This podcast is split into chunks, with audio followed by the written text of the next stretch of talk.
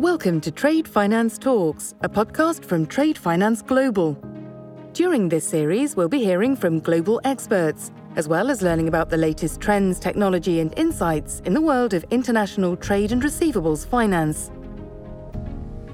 Episode 94 The trade finance gap has reached $1.7 trillion and is only increasing, and SMEs are disproportionately affected.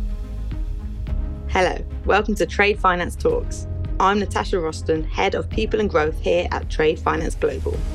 Talking about growth, we have some big news.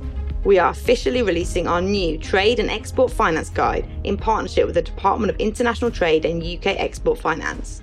To talk more about the guide itself, we're having a chat with Mark Abrams, our Global Head of Trade and Receivables Finance, who focuses on the supply of trade finance.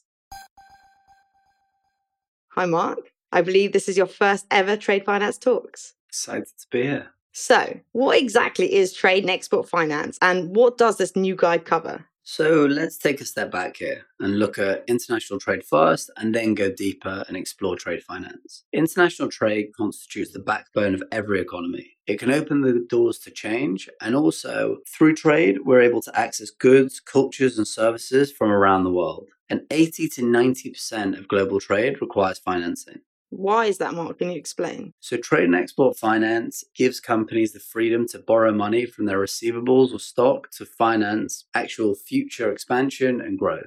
To look further into that, Trade and export finance is an umbrella term for a lot of different financing tools and instruments. It's actually a means of allowing importers and exporters to have the financing they need to complete cross border transactions. It helps close the gaps in trade cycles between orders and final payments, and it actually facilitates trillions of dollars of international trade annually. The guide includes an overview of the products available, the most common risks, where to go through for actual real and practical help, the current trade finance digitalization landscape, a glossary of industry terms that everyone likes to use, a look at the process involved in securing finance, and how actually acquiring trade finance can help. Wow, sounds like you're covering a lot. So, who do you actually have in mind when putting the guide together? Who do you think would benefit the most from reading it? We were really thinking about small and medium sized businesses. Small and medium sized enterprise, referred to as SMEs, account for around 90% of companies and more than half of the jobs worldwide. The trade finance gap has reached $1.7 trillion and is only increasing, and SMEs are disproportionately affected.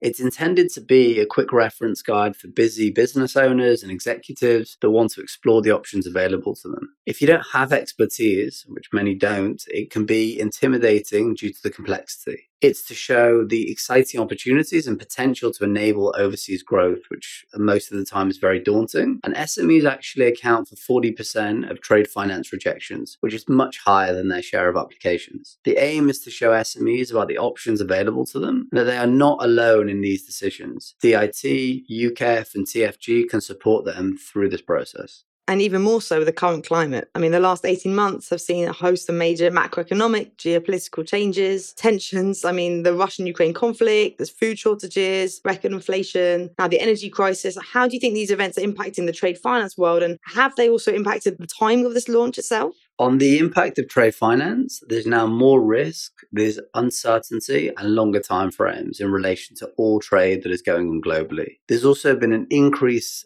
in terms of the need for financing and a decrease in the desire to finance from liquidity providers globally. On actual timing, all of these events have made it more vital for us to release the guide as soon as possible. Trade is an integral part of the global economy, and we're seeing that all over from the news that we look at on a daily basis to actually food prices. And SMEs have a very important role to play. Hopefully, the guide will give them the confidence to continue trading internationally, knowing that they have the resources and support mechanisms available to them. I think the confidence is really important here. But this is not the first trade finance guide that we've released. So, why we decided to release another and what is so special about this one? So, you're right. Well, a lot of the fundamental instruments used in trade finance have not changed. The environment around trade finance has changed a lot. Trade digitalization has been advancing at a fairly rapid pace, and a lot of changes are expected to come to the legal environment in the the UK and abroad. And also, we're looking a lot more at trade digitalization in this guide to provide practical support on what it can actually mean to a business.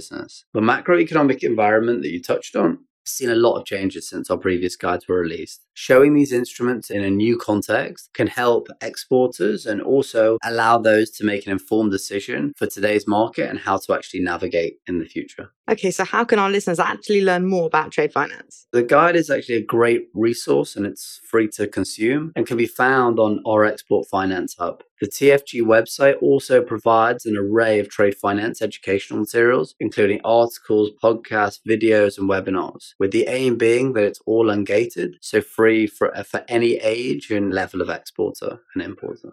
So after listening to the podcast or reading information on our website, like what if they wanted more? You know, if they wanted to get in touch with anything specifically um, about the guide or, or any trade finance export related questions, can they get in touch? Of course, we have lots of information to educate about trade and export finance on our website, as well as on all our social media channels. And it's always ungated, so it's free to consume for any level of exporter or importer. You can follow us on LinkedIn, Facebook, Twitter, Instagram, and now even TikTok. Or if you want to make sure you're not missing out on the latest trade finance insights, then download our app literally type trade finance in the Android or iPhone App Store, and we're there. Or if you're looking for any specific trade finance, then you can look at all of the contact information from DIT, UKEF, and TFG at the back of the guide. So you can reach out to our trade team to help you get started. Thank you for that, Mark. That was really helpful. And just a reminder that if you're looking for your business to grow, whether it's with your own knowledge or confidence, then please visit www.tradefinanceglobal.com forward slash export dash finance to download the guide. Thank you for listening. Thanks for listening to Trade Finance Talks. Be sure to subscribe to our podcasts at tradefinanceglobal.com.